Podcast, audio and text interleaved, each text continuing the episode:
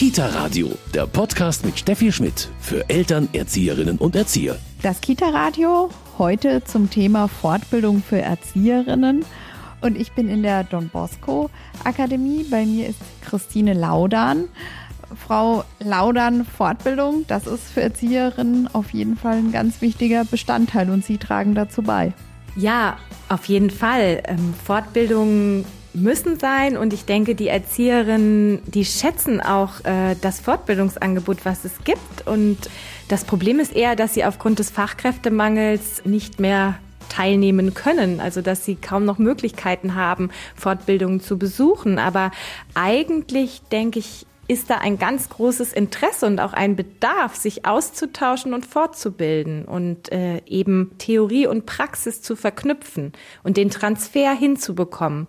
Wie bekomme ich aus der Theorie die Information dann tatsächlich in die Praxis? Klingt alles gut auf dem Papier, aber ich muss es ja dann im Alltag stemmen. Und genau über das Thema Fortbildungen und welche neue Möglichkeiten es auch gibt, sprechen wir heute hier im Kita-Radio. Mein Name ist Steffi Schmidt und ich freue mich, dass Sie reinhören.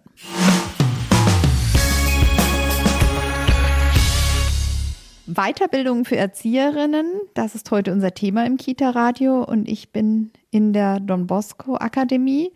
Bei mir ist Christine Laudan, Projektleitung der Don Bosco Akademie. Hallo. Hallo, Frau Schmidt. Frau Laudan, Erzieherinnen müssen sich wie jeder andere oder sollten sich fortbilden. Wie sieht das aus? Also gibt es da irgendwie feste Regeln? Ja, also es gibt Fortbildungstage. Jede Erzieherin hat sechs davon im Jahr und die dürfen sich dann je nach Träger eben auch diese Tage nehmen und sich weiterbilden.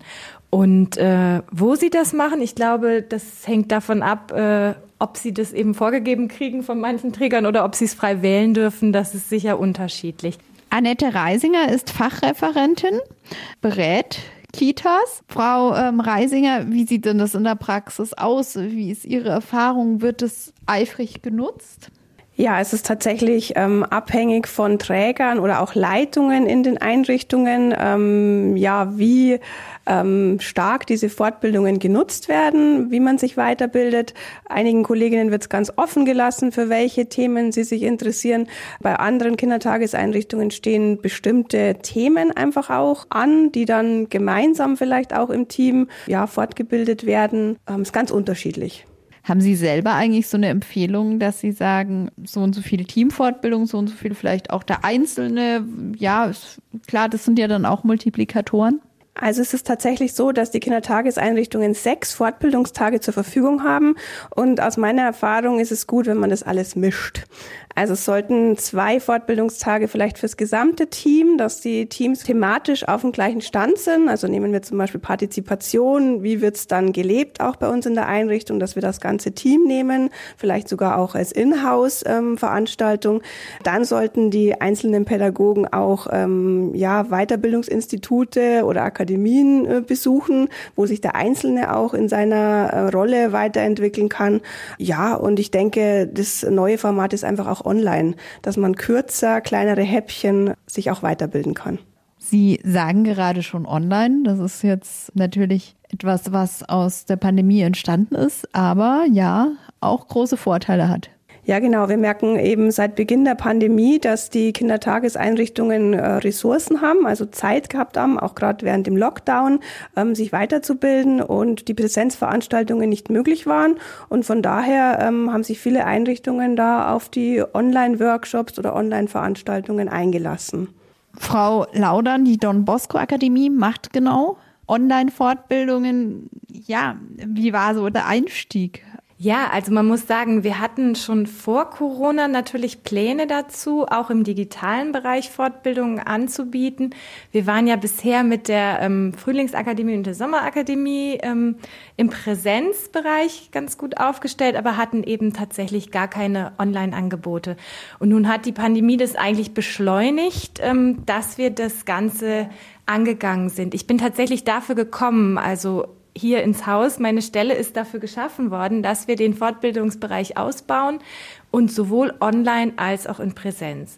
Und jetzt war es so, es kam Corona, ich war einen Monat bei Don Bosco und plötzlich ging nichts mehr mit Präsenzveranstaltungen. Ja. Und da war ganz klar, okay, jetzt geben wir da in der Richtung Vollgas und setzen auf Online. Und ich muss sagen, auch ich bin positiv überrascht worden von dem Segen, den auch das Online-Angebot einem bietet. Also ich war immer sehr skeptisch, ich bin ein ganz analoger Typ. Aber ich habe festgestellt, es bietet vielen die Möglichkeit, an Veranstaltungen teilzunehmen, die sie sonst nicht wahrnehmen könnten, weil sie durch eben eigene familiäre Verpflichtungen dann gebunden sind oder weil sie in den Einrichtungen nicht freigestellt werden, an den Präsenzveranstaltungen nicht mehr teilnehmen können, weil die mehrtägig sind.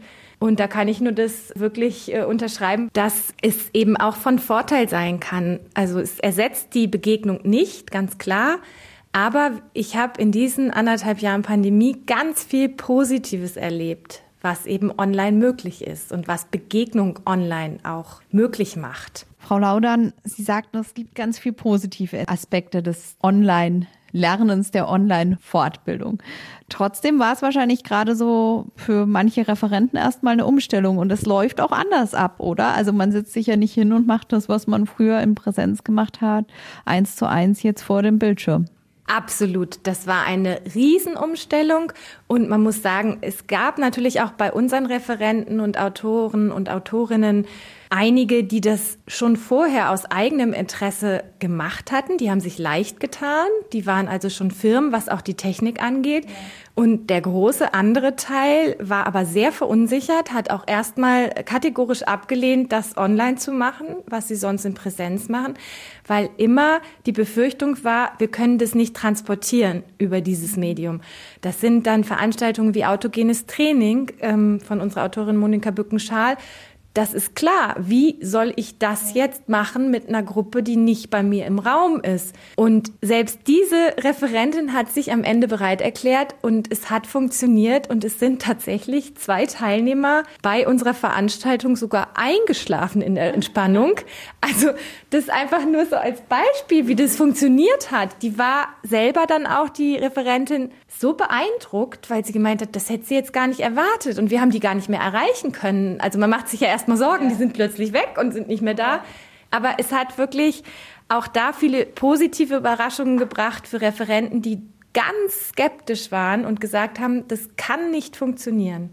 Annette Reisinger ist Fachreferentin Frau Reisinger, Sie haben auch natürlich dann Online-Seminare auch gegeben. Ich glaube sogar schon vor der Pandemie. Aber ja, auf was kommt es da an? Ja, also ich wollte jetzt auch nochmal sagen, die Bedenken waren größtenteils auch bei den Teilnehmern, dass die gesagt haben, ich bin kein Online-Mensch und ähm, da kommt bestimmt nichts rüber. Und ich habe ganz, ganz viele Stimmen in meinem Teilnehmerkreis, die sagen, sie hätten es nie und nimmer für möglich gehalten, was da möglich ist. Ja, also eben durch die verschiedenen Tools. Wir haben da auch Gruppenarbeiten gemacht. Man kann als roten Faden eben diese PowerPoint PowerPoint, ähm, auch Filme sind möglich. Also es ist, ich würde sagen, ähm, ähnlich wie Präsenz, nicht ganz das gleiche, aber es hat eine andere Qualität.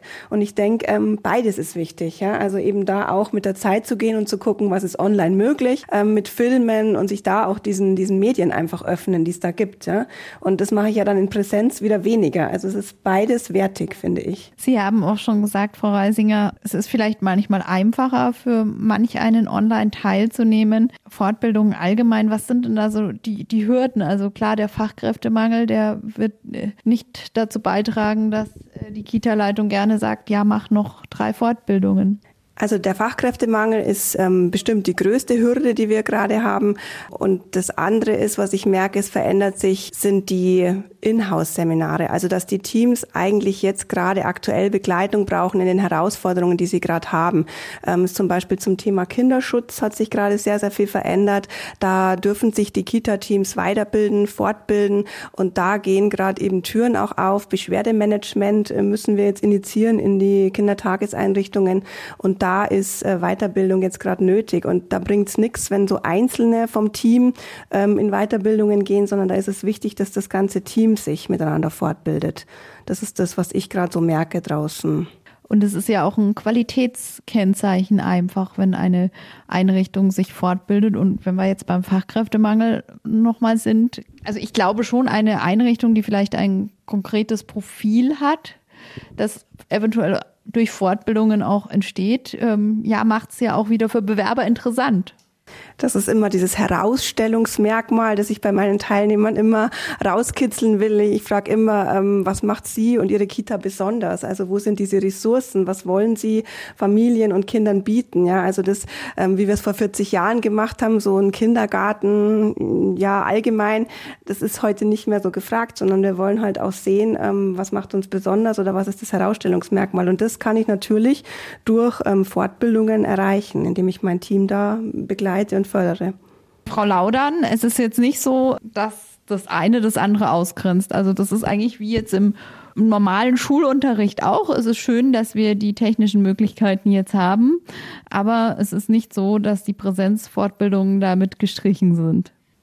Nein, auf gar keinen Fall. Also ich muss das auch unterstreichen, dass es ganz wichtig ist, dass es sowohl Präsenzveranstaltungen gibt als auch Online-Veranstaltungen und dass das eine das andere ergänzt und bereichert, aber niemals ersetzt. Und ich glaube tatsächlich, die reale Begegnung kann man nicht ersetzen durch Online. Aber man kann die Online-Veranstaltung als Chance begreifen und die speziellen Vorteile nutzen, die sie bietet. Wie ist das überhaupt bei Ihnen an der Don Bosco Akademie mit Themen? Welche Themen sind besonders gefragt? Frau Reisinger, Sie haben schon gesagt, klar, Kinderschutz jetzt gerade. Was stellen Sie fest, Frau Laudern? Ja, also natürlich das Thema Kinderschutz durch die neue Gesetzeslage ist auch ein Thema, was bei uns in der Akademie jetzt einen ganz hohen Stellenwert haben wird. Wir gucken, was aktuell in den Kitas gebraucht wird. Wir haben beispielsweise jetzt auch geplant, zusammen mit Frau Reisinger fürs Frühjahr Veranstaltungen zum BEP ähm, anzubieten, gerade für die Fachkräfte, die nicht deutsch sind und die eben Migrationshintergrund oder eben aus dem Ausland kommen, die da Hilfe brauchen. Und wir, wir hören in die Praxis rein, was wird benötigt, genauso wie wir das für unsere Buchprodukte tun. Wo ist der Bedarf am stärksten, größten? Wo wird was gebraucht? Und da bieten wir dann auch die Fortbildungen an. Eng verzahnt auch mit dem Don Bosco Buch und Kartenprogramm. Fortbildungen für Erzieherinnen, darüber sprechen wir heute im Kita-Radio. Bei mir ist Erzieherin und Fachreferentin Annette Reisinger und Christine Laudern, Projektleitung der Don Bosco Akademie. Das Angebot ist riesig, auch an Fortbildungen. Wo informieren sich denn Erzieherinnen ihrer Erfahrung nach oder was ist auch sinnvoll? Also aus meiner Erfahrung sind es tatsächlich so trägerabhängige ähm, Geschichten, dass die Träger schon lange mit Weiterbildungs-, Fortbildungsinstituten zusammenarbeiten und da liegt dann das Fortbildungsprogramm und ähm, da wählt man sich dann was aus. So, das ist das Gängige. Die letzten zwei Jahre, jetzt seit der Pandemie, merke ich, dass äh, sich da das Feld öffnet und die Pädagogen selber auch schauen, was gibt's noch, eben was gibt's auch online ähm, und wo kann ich mich weiterbilden und da dann auch ähm, vermehrt ein bisschen Druck auf die Leitungen und den Träger ausüben, vielleicht auch mal was anderes machen zu dürfen. Frau Laudern, das ist für Sie vielleicht ähm, als Don Bosco Akademie Fluch und Segen zugleich wahrscheinlich, äh, weil jetzt können zwar Leute überall herkommen, ist schön, aber sie gehen vielleicht auch überall hin. Ja, natürlich. Die Konkurrenz ist riesengroß. Äh, andererseits sehen wir es jetzt im Moment noch als Bereicherung und ich denke, das ist es auch, dass wir wirklich jetzt auch mit unseren Veranstaltungen, nicht nur mit unserem Programm, an Büchern und Kartensets, sondern eben auch mit der Akademie Menschen in ganz Deutschland, in ganz Europa erreichen. Wir hatten jetzt bei einer Veranstaltung eine Teilnehmerin aus Südtirol, eine Teilnehmerin aus Österreich. Und da, da schlägt mein Herz einfach schneller, habe ich das Gefühl. Ich freue mich so, dass die das wahrnehmen, in der Fülle an Angeboten uns zu entdecken und da sind. Und die bringen auch wirklich selber ganz viel tolle Impulse und bereichern die Unterhaltung, weil sie einen ganz anderen Kontext haben und eben ganz andere Erfahrungen machen in den anderen Ländern. Und das belebt das Ganze. Also ich finde es unheimlich schön und freue mich auch immer, weil ich eh so ein Sprachenfan bin, wenn da irgendwie so ein bisschen Multikulti in den Veranstaltungen stattfinden kann. Aber klar, man muss gefunden werden und die Reichweite ist enorm. Man kann auch Leute aus Amerika dabei haben. Und die Konkurrenz natürlich ist auch groß und man muss am Zahn der Zeit sein, aktuell sein, sonst funktioniert das Ganze nicht. Und da schließe ich mal die Frage an, die eigentlich wahrscheinlich ich ganz zum Anfang auch hätte stellen müssen, aber hier passt sie sehr gut. Wie kam man überhaupt als Verlag auf die Idee, jetzt Fortbildungen anzubieten? Also ich glaube, das liegt wirklich in unserer ganzen Art zu sein, dass wir immer die Praxis im Blick haben und das, was wir machen, in die Praxis bringen möchten. Wir möchten der Praxis dienen und das können wir nur, wenn wir eben auch die Möglichkeit bieten zum Austausch über die Themen und auch die Begegnung ermöglichen. Also Don Bosco steht ja wirklich auch für äh, Begegnung, für Austausch. Es soll kreativ und lebendig sein. Und das wird es nochmal im besonderen Maße, wenn man sich dann eben trifft und die Inhalte diskutiert und dann wieder auch Input von außen bekommt, also aus der Praxis wieder hört warum macht ihr da nicht noch was oder wie ist es damit? Und diese enge Verzahnung zwischen Theorie und Praxis und Buchprogramm und dem, was wirklich gebraucht wird, das liegt uns einfach ganz besonders am Herzen. Und so äh, ticken die Uhren hier im Haus auch. Also es wird einfach gehört, wo ist der Bedarf? Und darum lag das nahe, dass man eben auch Veranstaltungen braucht.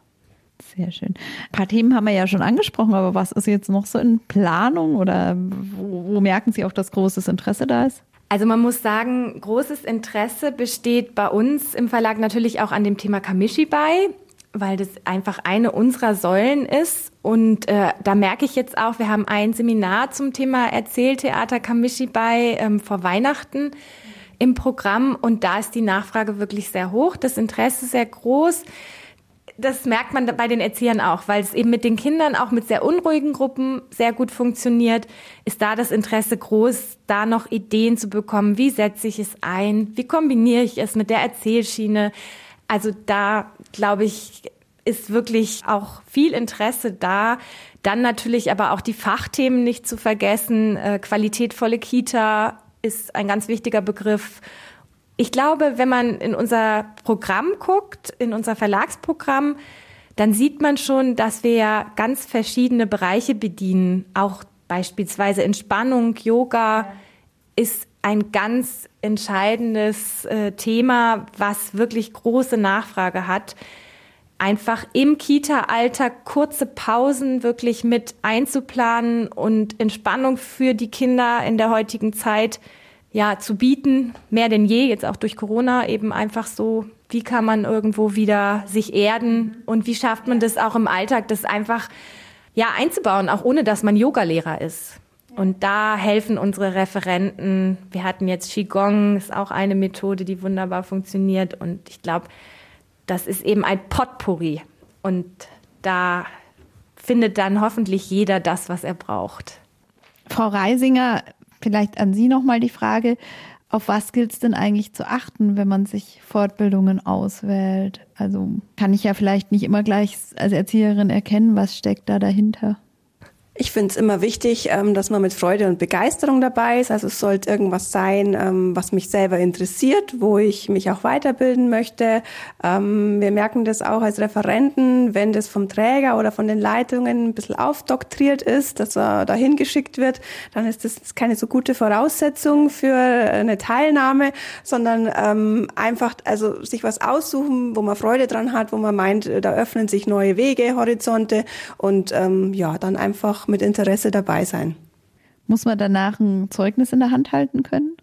Ich finde es immer gut, ist meine Erfahrung, wenn man eine Teilnahmebescheinigung bekommt über wirklich diese Einheiten, die man abgeleistet hat, also ähm, die Zeit, wo man einfach online oder auch in Präsenz wo war und vielleicht auch die Inhalte ganz kurz festgehalten sind. So, mit dem kann man sich wieder an einer neuen Stelle bewerben oder man hat auch, was ich jetzt ähm, auch immer wieder mitkriege, die Möglichkeit, ähm, gerade wenn man aus anderen Kulturen kommt und andere ähm, Ausbildungen genossen hat, dass man sich das anerkennen lassen kann von den Fachdiensten eben dann auch. Frau Reisinger, Sie sind hier Referentin auch. Was macht Ihnen als Referentin so viel Spaß dran?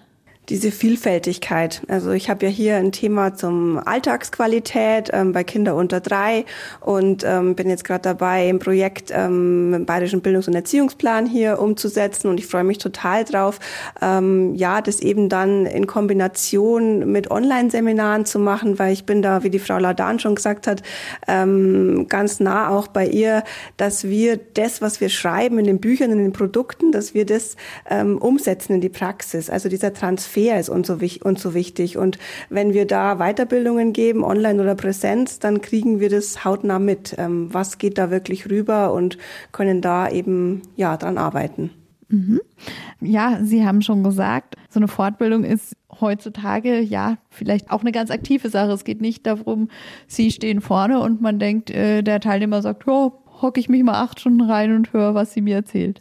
Nein, so ist es ganz und gar nicht. Wir haben die unterschiedlichsten Methoden und das ist eigentlich nur ein kleiner Teil, dass wir ähm, natürlich neueste Standards und den Theorie-Input mitgeben, aber immer mit aktiver Teilnahme von den ähm, Teilnehmern, weil wir wissen ja, wie, wie lernen wir nachhaltig, genau wie die Kinder, äh, mit Freude und Begeisterung und im eigenen Tun und in der Wiederholung. Deswegen ist ja auch so wichtig, dass ich diese Kombination eben aus Buch oder Karten mit dem eigenen Tun und mit der Begleitung durch einen Referenten, durch einen Fachexperten habe. Ich bedanke mich ganz herzlich bei Annette Reisinger und Sie bekommen auch gleich noch unseren Medientipp. Kita Radio Medientipp. Pädagogische Ansätze für die Kita von der Fröbelpädagogik bis zum Infantskonzept. Maria Montessori, Waldorfpädagogik oder der Retro-Ansatz.